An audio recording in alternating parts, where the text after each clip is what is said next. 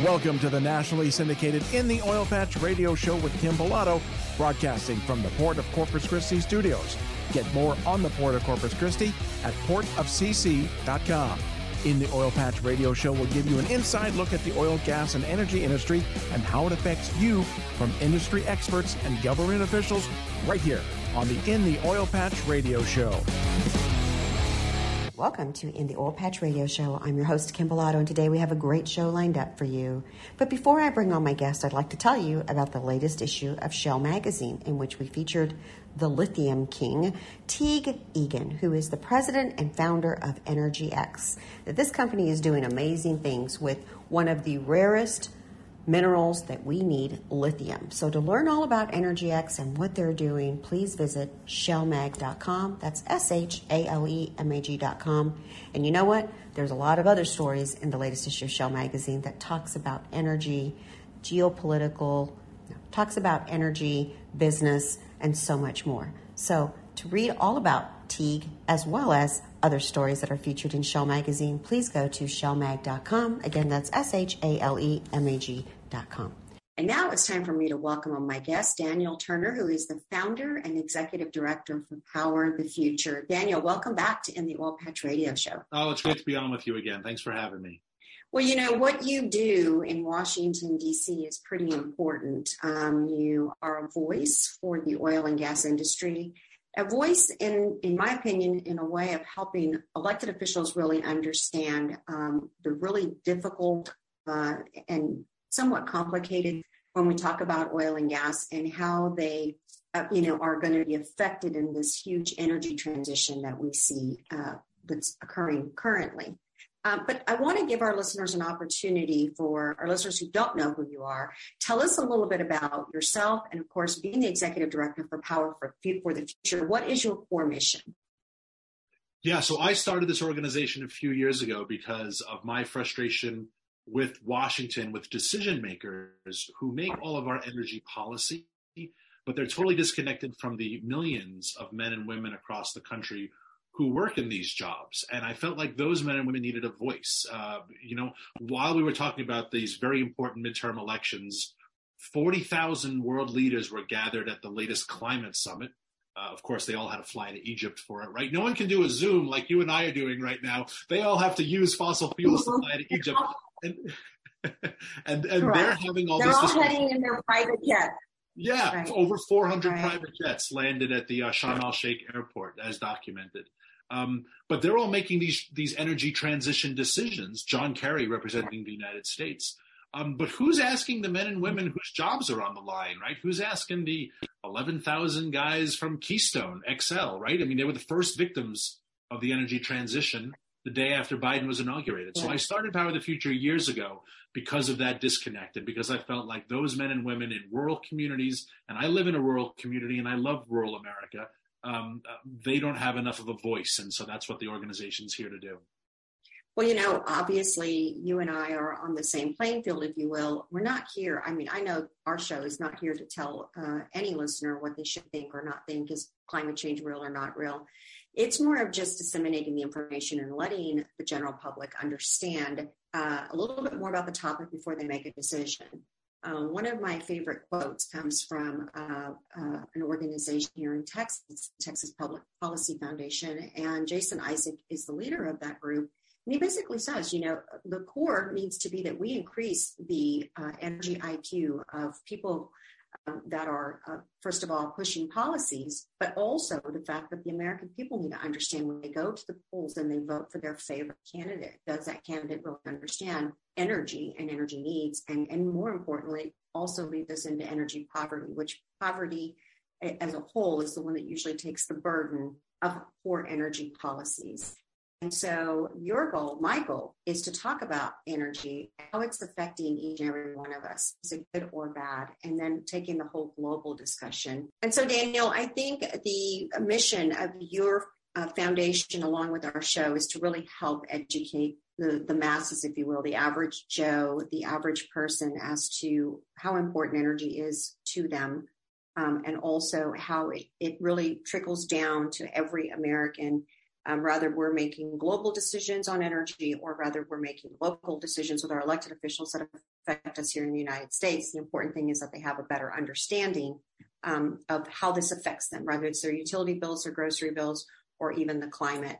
And there is a very important thing happening right now uh, globally, which of course we're all familiar with um, COP27. I want to get into that a little bit, but I want to first try to break down with you right now. Um, so your group uh, is geared at the same kind of thing we are, which is trying to educate the masses. But at the same time, you guys put out, uh, you, give me the core structure of what you guys really focus in on um, as your group. I mean, we obviously know that it, what you're doing is important, but your vision of how you go about impacting and educating, how what is the focus of, your organization? How do you get that accomplished? I, started the organization for um, the, the millions of men and women who work in the fossil fuel industry because they don't have strong voices. Quite frankly, sometimes they don't even have uh, advocates from their own elected members of Congress who would much rather represent Silicon Valley or Hollywood or something cool and fashionable. And um, you see, and even in this last races, some of the men and women who are running for statewide office from huge energy states. Um, with just disparaging comments about about men and women who work in oil, gas, coal, fracking, pipelines, uh, uh, welding. I mean, machines, uh, servicing. There's so many jobs related to the fossil fuel industry and the disconnect between the men and women who make policy and the men and women who are impacted by that policy is very, very vast. So what Power of the Future tries to do is bridge that gap. Uh, you know, we'll talk about COP27. We can talk anytime about wind and solar and EVs and renewables, but I'll tell anyone this, there is no future if to power, there is no future if we don't have a robust fossil fuel economy right now. This, this green tomorrow isn't here yet. So that's correct.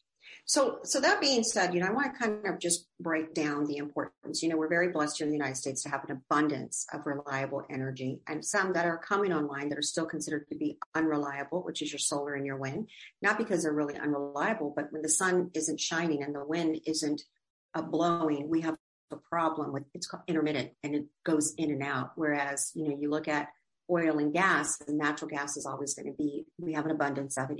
It's cheap and it burns clean. So it's a great bridge fuel for us to look at. But you have a lot of hysteria coming out from all of these global leaders that we're going to get into, as well as even our elected officials here in DC, you know, scaring people about we've got to change course now, we've got to change course within two years. And a lot of this is, you, you know, there's a um, a book I love and a, a, great author to it is Alex Epstein, um, the author of The Moral Case for Fossil Fuel. And people should read that book because it really is talking about how we just really cannot get off of uh, oil and gas right now. And even if we think the climate is in peril here, we're, you know, we're heading straight to hell, you know, we need to stop now. Well, how are we going to do this uh, and not wind up killing ourselves in the process? So it's do you, we want to do a slow death or do we want to die right now? And I know that seems, you know, really crazy to think, but this is the rhetoric that is going on for the American people and the globe to be thinking about. So I want to get your thought on how bad is the talk right now as far as can we can we makes some sense that we have to make a bridge between we're going to transition, but we don't know what the transition is, but we need all forms of energy, not just a few selected ones. What is your philosophy and thoughts on this and your group of how do we get the message back on track?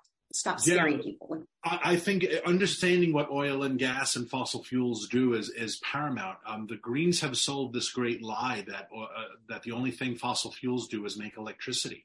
And so that's why you have the Biden administration that says, well, we're going to get rid of it. We'll just put up wind and solar. And, but, but that's not all that oil and gas do. You look at the millions of products, we couldn't even begin to list the products that come from oil and gas. And I would add coal to that list that wind and solar can never produce. Um, because they're just not capable of, of, of, doing it. And so you look at fertilizer and fertilizer prices, which have contributed to high food prices. Well, saying, well, we're just going to have wind and solar doesn't explain how we get fertilizer uh, to our crops and to our crop yields. Um, and so the point you just raised is, are we going to have a slow walk to our death? Who dies then, right? If we don't produce enough food for the world, who dies? Uh, and that's kind of what COP27 is saying right now. Um, when they're telling sub-Saharan African countries that you shouldn't get online with wind and uh, with, with, excuse me with fossil fuels, you should have wind and solar. You're basically saying your people should live in poverty. Um, and so and I'll I'll be very honest with you and your your your audience. I don't pretend that we have a green future because I know it's not possible. I know the math is not possible. The science is impossible. And I have to argue with people in, in Congress and think tanks and people who say, well, yeah, but you know, by the year, no, it's just not true. By the year 2035, not true. By the year 2030, we'll all have electric vehicles. Not true. It can happen. Scientifically, it can happen. And, and I get a little frustrated having to talk to people to pretend that, well, yeah, it's going to happen. It's just going to be harder than you think when I know and they know it's never going to happen. We don't have the numbers. We don't have the technology. There are things like the Betz limits in physics when it comes to wind turbines. There are rare earth and metal and mineral uh, scarcity for these products. So we just play this silly game with members of Congress. And, and I'm glad you raised the hysteria. All of this under the guise of we're all going to die. The, the UN put out a report at COP27. It was delivered yesterday. And the title of it seriously was We have nine years to address. Nine years. And I thought, nine years. I've been hearing nine years since the mid 80s, but we still I have nine that was the inconvenient truth that uh, Al Gore put out, where, where, everything was already supposed to be.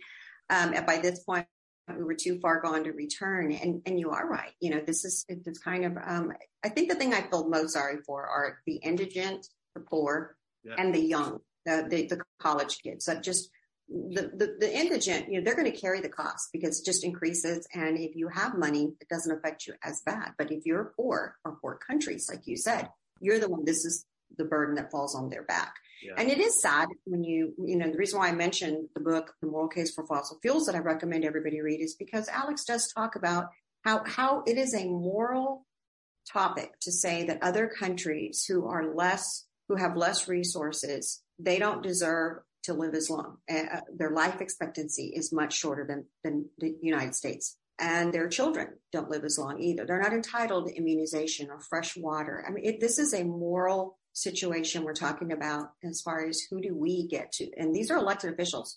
And then the flip side of it is, and we're going to get uh, back on uh, the election and of course what's happening at COPs 27. But who are these people making these decisions on behalf of these uh, third world countries, if you will? Yeah. And, what gives them the right to tell them that just because you're poor, your children don't get to live as long, nor do you? And that we're going to tell you that you can only use solar and wind, yet we know that, you know, good old fossil fuels are what powers clean water and, and incubators for their babies and, and uh, you know, of course, vaccines and stuff. So there's a yeah. big problem here that nobody's talking about. When we get back from break, I want to talk about the elections because we just had one. Post election coverage on you. What do you think is going to happen to the energy industry? And then, of course, we're going to get into COPs 27 as well. We're going to take a quick break. You're listening to a the Oil Patch Radio Show. We'll be right back.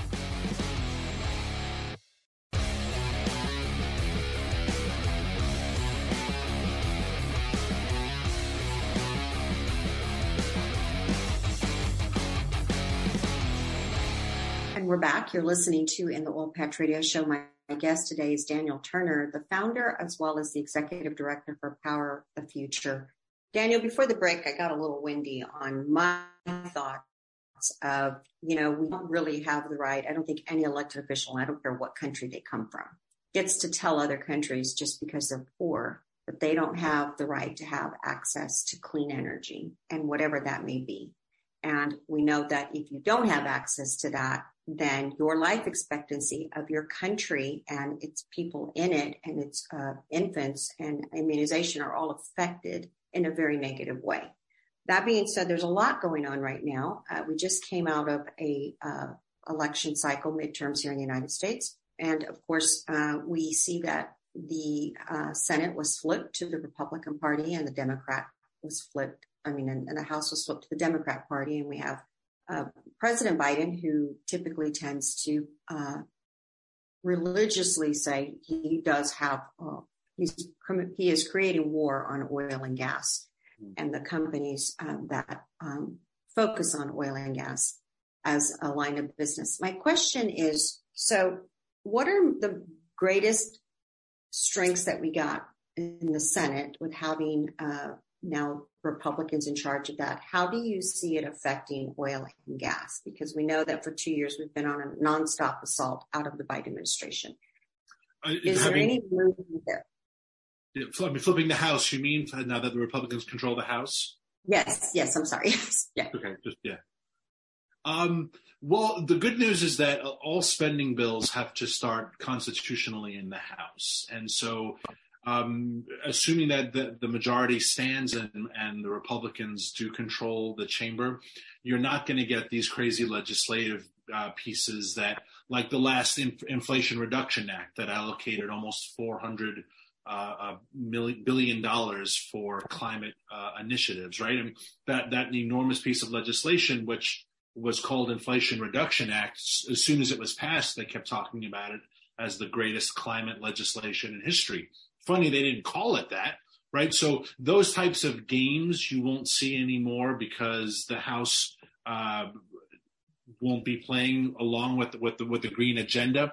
Um, so that's at least a good start. Um, hopefully, they can roll back also some of the spending um, that was allocated, right? Mean, just because the previous Congress spent it doesn't mean the next Congress, um, or sorry, just because the previous Congress allocated it doesn't mean the current Congress has to necessarily spend it. There are lots of little games that they can play to slow roll uh, some of the spending.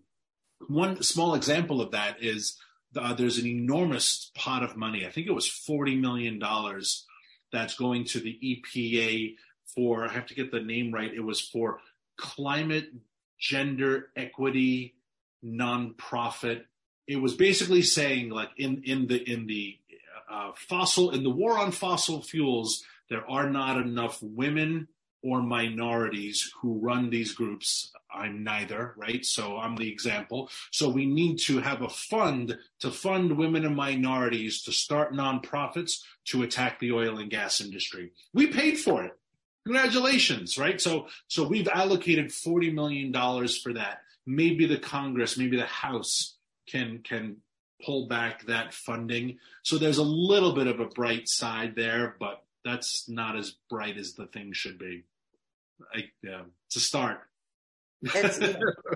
so are there so now that we see a reversal and a flip how how do you see us being able to uh, do, do things get better for the oil and gas industry as a whole? I mean, I know you can slow it down, but with Biden still in office and Biden still promising, just as of um, what the other day, he pretty much um, said no more drilling. Like yeah. uh, he promises no more drilling. That was November seventh, and yeah.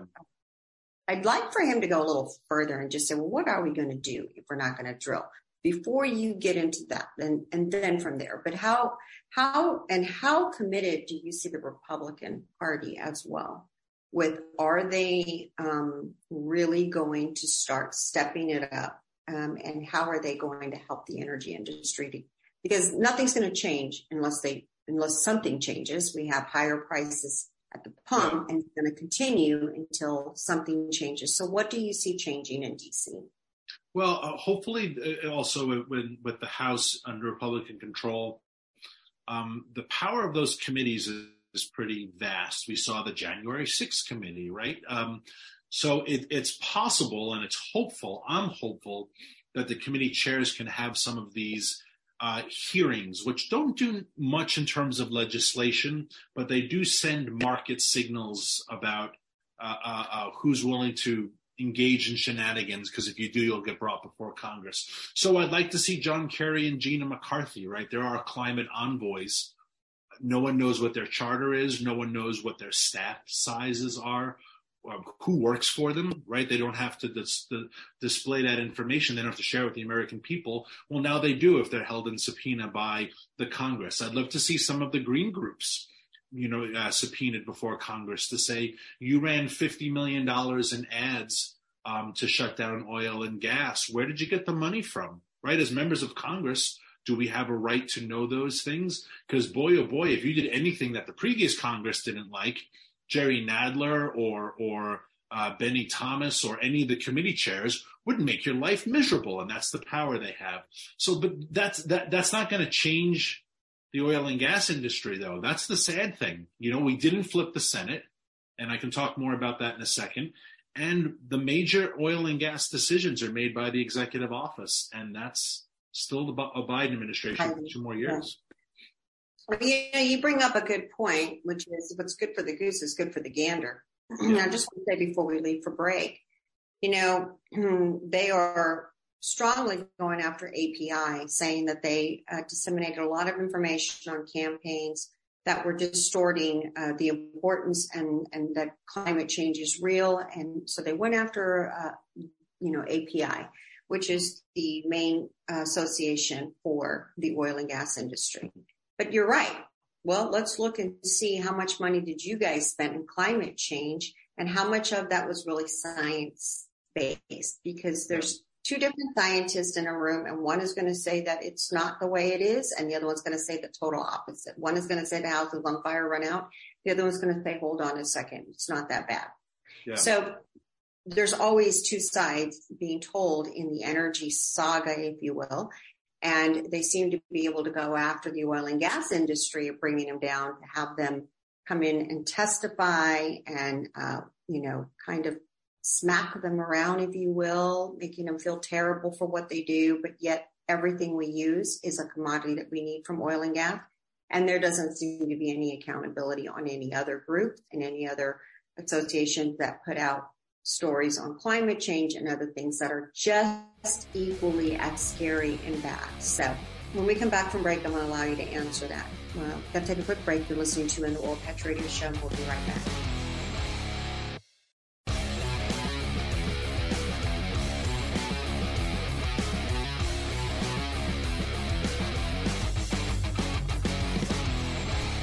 We're back. You're listening to In the Oil Patch Radio Show. My guest today is Daniel Turner, the founder and executive producer for Power the Future. Daniel, before the break, again, I went on one of my little rants, if you will. How come it is okay for certain groups to spend, you said 50 million mm-hmm. on um, climate change debate, uh, climate change um, scaring everybody? We've got nine years. But it's not okay for the oil and gas industry to try to disseminate their message on maybe something like natural gas, which is a clean burning transition fuel, if you will. Um, why are there two different standards? What is your group doing to kind of overcome that? And how do you see coming back from now a new a midterm and when members of Commerce, Congress arrive, um, what is going to be your focus of trying to get like what is the focus for you guys? You're going to focus on trying to get the you the freshmen uh, what you know trained up, if you will, and informed on energy. Are there specific legislators that you're looking at? Are there policies that you'd like to engage in? What is y'all's role as we come back from after the midterm? Yeah, well, first part when it comes to to speech, the best way we can engage in this fight is not not censor yourself right? We don't, I never, my organization, I started my organization exactly for that reason. I didn't want to be censored. I don't play any of the, of the necessary rhetorical games to stay in people's good graces. So um, you're right. Why can one side put out their beliefs about we're all going to die in nine years, but if you say you can't live without fossil fuels, um, you get all these labels attached to you. But that's the way it is with everything, right? Oh, I mean, that's what that's kind of, and this is the different tangent. I won't go down, but just mention briefly. Every debate right now we're having as a nation one side of it is trying to demonize the speech of the other, whether it's the trans movement, whether it's uh, the, the COVID and the vaccine issue. Uh, if you don't, the, the, war in Ukraine, if you propose another question, well, then you're a shell of a shell of Vladimir Putin, right? I mean, so this idea that we get to demonize people who don't agree with us um, is a growing trend, and it's a really scary uh, uh, thing in America. Um, the climate movement has been doing this my entire life. They've always wanted to label people climate deniers and try to ostracize you. So the best thing you can do in the speech world is don't be afraid um, and don't give them power over you. That's what we do. What are we doing with the freshmen incoming? Educate as many of them as possible. Um, we're in contact with with all of them on a regular basis. Um, we try to work with their offices so that they know all the necessary facts about the oil and gas industry, so that they have you know the right uh, information to make informed decisions. Um, we also put out a white paper um, for members of Congress of what their committees can actually do to try to give them almost a playbook. Hey, these are some things that if we were running the Congress that we could potentially do that would help the oil and gas industry. Again, there's only so much we can do with just one house, but at least you can stop the bleeding a little bit. And that's that's a step in the right direction. I, I hope though that there's an appetite to do more. I hope there's aggression. I hope that the, the newly elected members of Congress feel the frustration the American people feel because regardless of whether or not you believe it was good or it was bad or red wave or Fetterman won, you still look at what you're paying for gas and for bread and you're still questioning how is this possible right now in America? And those issues are not going away anytime soon. So let's switch gears in the last part of our show and talk about what's happening right now with uh, COPs 27. So we, we started the show talking about how there are all these elected officials from all over the world and everybody has bought into the green movement and everybody needs 40,000 of them. 40,000 people are at that conference right now. 40,000. So that, that tells us that 40,000 people are making the, the, the, decision for the entire globe. That's yes. what we should pay attention to uh, when we talk about energy. Um, so, you know, uh, and how disingenuous is, is this when the majority of them, I would assume, kind of were flown in on their private jets, which of course we know what fuels a jet uh, and a plane is good old, uh, you know, fossil fuels. Yeah. And this happens all the time when they go to these events. Doesn't matter if it's a Paris Climate Accord, whatever it is, they always fly in on the private jets. And because I think uh, it, it, it, what the legislation they want to pass globally affects all of us, but it doesn't affect them. Mm-hmm. And they set, they are by a different set of rules. Well, on Friday, the Republicans were there at uh, COP27, which is, you know, all these people getting together to talk about what we're going to do in the future on climate change and fossil fuels. And they really did talk about the benefit of fossil fuels. And it kind of looks like the Republicans are standing up and saying, transition great, but not on the backs of oil and gas. Mm. And of course, you know, it's an important topic, but how do you see, there's a couple of, of elected officials. Um, one of them was uh, Rep Graves out of Louisiana is, you know, pretty much talking the truth to suggest fossil fuels can be a form of clean energy and only a carbon, and if only the carbon released by extracting and burning them could be captured and stored safely. So, Daniel, when we come back from break, I want to talk about um, the Republicans' part. Are they doing enough at the COPs 27 uh, meeting that's happening on Friday? They made some announcements supporting the fossil fuel industry. I want to get your opinion, your group's opinion on, um, you know, are we doing enough, uh, and who are the good guys and the bad guys, of course, at this. Uh, meeting COPs 27. But we got to take a quick break. You're listening to an Oil Patch Radio Show, and we'll be right back.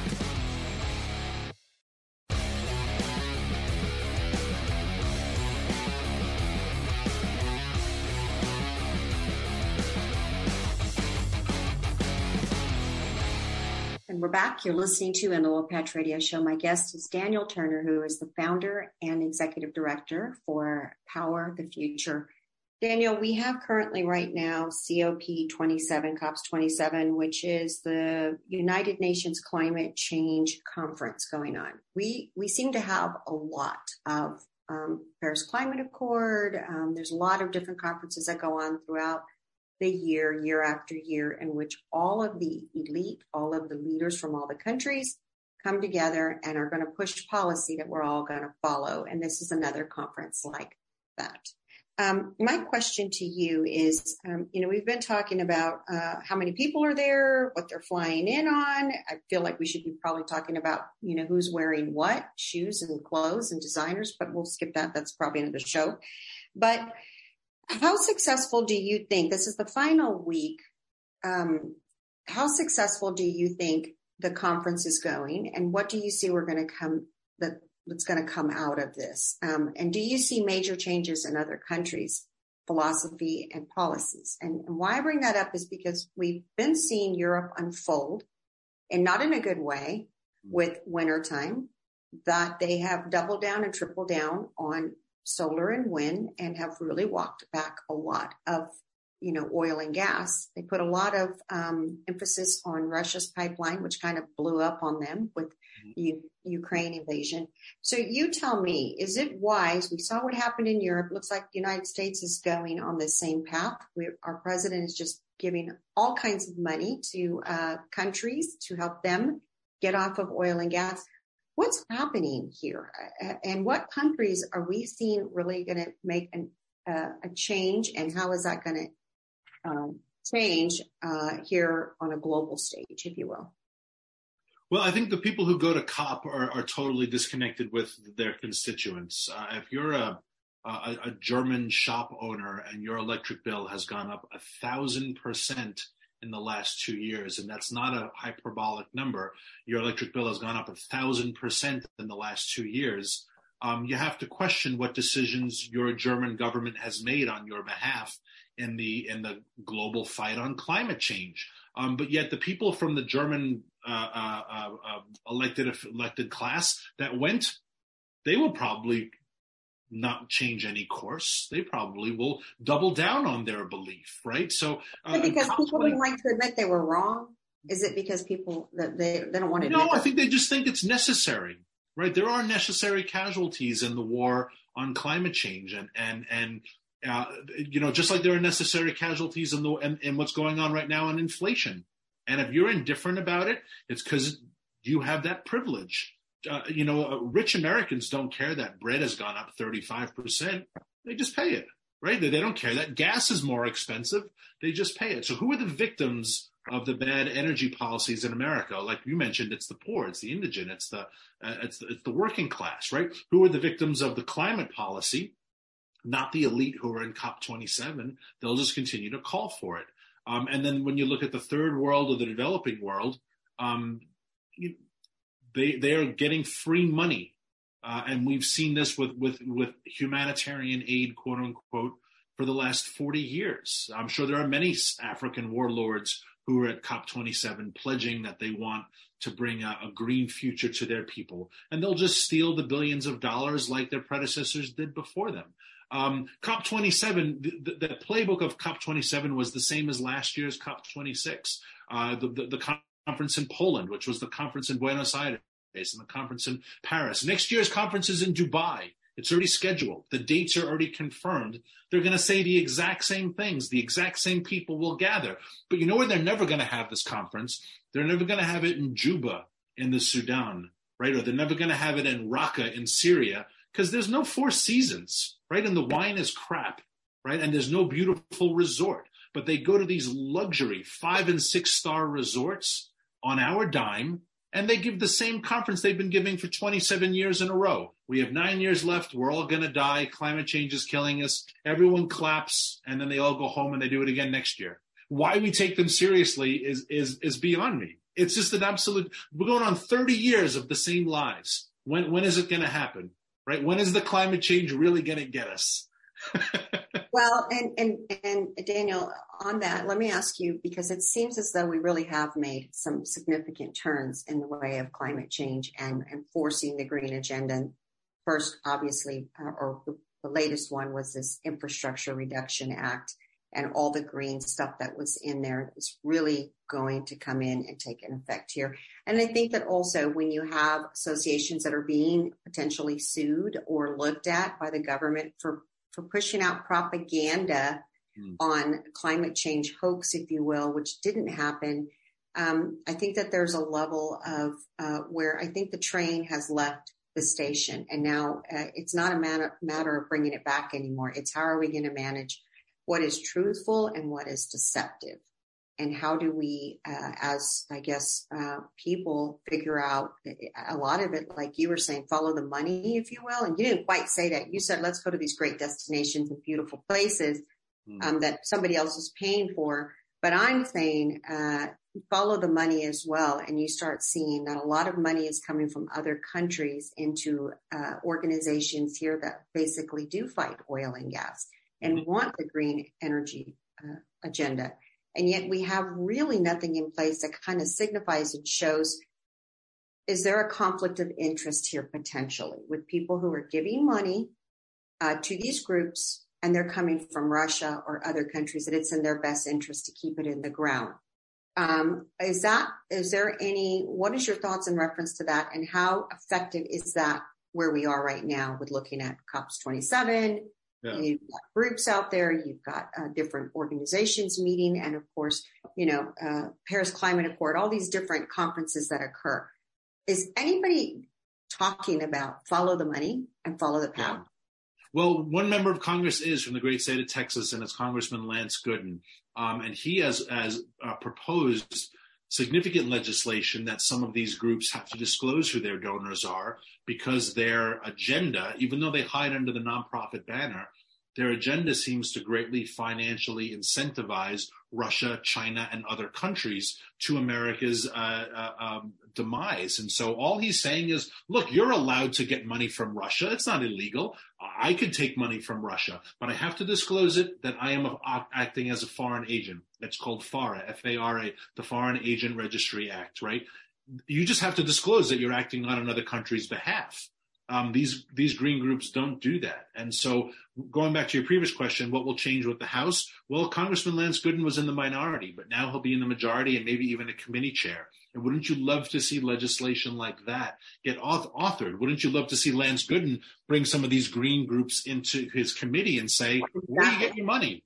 Exactly. And what's good for the goose is good for the gander. Let's take a quick break, Daniel. Our last segment, I want to talk about the EPA tightening the meth- methane rules and what that's going to look like for the energy industry. Uh, you're listening to in the Oil Patch Radio Show, and we'll be right back. Hey, when you're in business, you have to make a lot of tough choices. So let's talk about an easy one your workers' comp coverage. If you're a propane or butane dealer or operator, you need to join the Lone Star Energy Safety Group through Texas Mutual Insurance Company. As a member, you'll automatically get a discount on your premium, plus, you can earn double dividends that'll go straight into your pocket. It's the easiest decision you'll ever make. Find out more at texasmutual.com slash Lone Star Energy.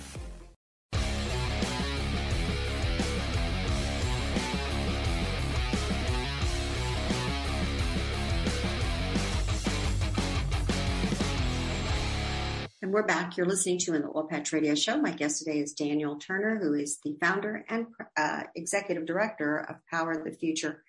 Daniel, we've talked about um, we've talked about quite a few things, um, and I don't think we're anywhere out of the woods in pertaining to um, the midterm elections of slowing or helping the oil and gas industry. Meaning, don't expect any changes at the pump or at your grocery store anytime soon. Would, would you, is that a fair statement? Because we, Republicans. Very much, sadly, very much so. Yeah.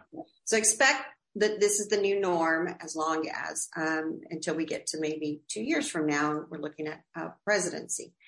Um, but I want to talk about, so we've been talking about COPS 27 and, um, as of uh, Friday, the Environmental Protection Agency, better known as the EPA, um, announced right before President Biden was scheduled to go on that they are tightening in an effort to fight climate change. They're going to tighten or propose regulations that re- require energy companies to do more to, you know, look at leaks.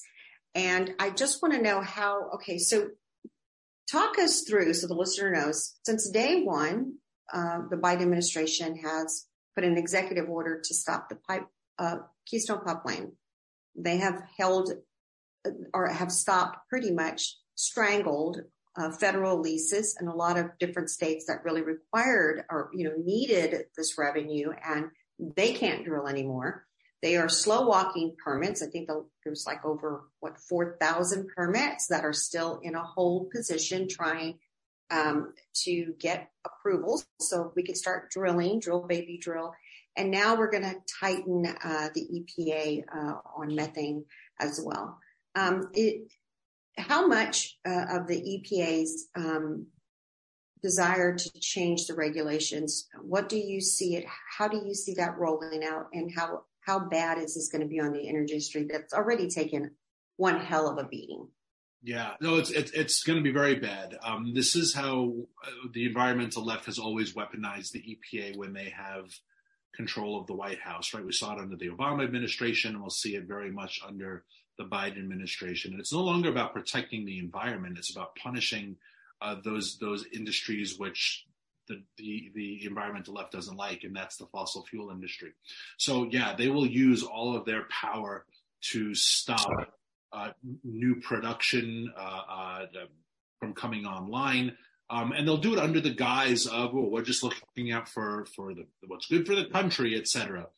But, but this is why regulation and deregulation is so important. If you recall early on in the Trump administration, when he would stand next to stacks of papers to show you how much regulation he had cut, um, regulation is a tool for the left to gum up the system. And if you create 9,000 new rules, someone will find a rule that will shut down what you're trying to do. Right? It's just how it's how how the system sadly works. Um, so proposing new rules uh, in in multi thousand page documents is just a way to slow roll the industry from coming online and then trickle down, trickle down, trickle down. We'll get to worse prices because the consumers are the ones who are always going to suffer. Um, mm-hmm. Um, so, so it, it's it's this is why uh, I'm I'm not super optimistic about the future, regardless of what happened in the midterms, because this is the power that the the Biden administration still wields. Still wields, right? Let's switch gears a little bit and talk about OPEC because OPEC was definitely caught in the crossfire of uh, President Biden and, of course, the midterms. I think he was, you know, trying to convince them to just lay low, not do anything, and let us get through midterms to try to help the party get as many elected officials as possible in in office. Um, and um, OPEC plus or OPEC just pretty much uh, ignored uh, President Biden's plea, if you will, and uh, went ahead and announced they were going to do what two billion barrels cut, cut, which did of course send you know this huge problem for President Biden publicly. Um, but I guess my question to you is. Now that we're past midterms and they're keeping up, you know, they, they are keeping, I can't really blame somebody's trying to stabilize prices because Lord knows, you know, the policies coming out of this administration are not not really strong policies for the energy sector. They're not promoting production, and you've got a decline of uh, uh, oil production. You've also got a decline of consumers wanting it, so it's having these effects. I want to I want you to tell me where do you see OPEC where they made the cuts, was it right? Are you guys uh, in line with? Um, are they? Are we going to continue to see stabilization in the market, or what do you see happening?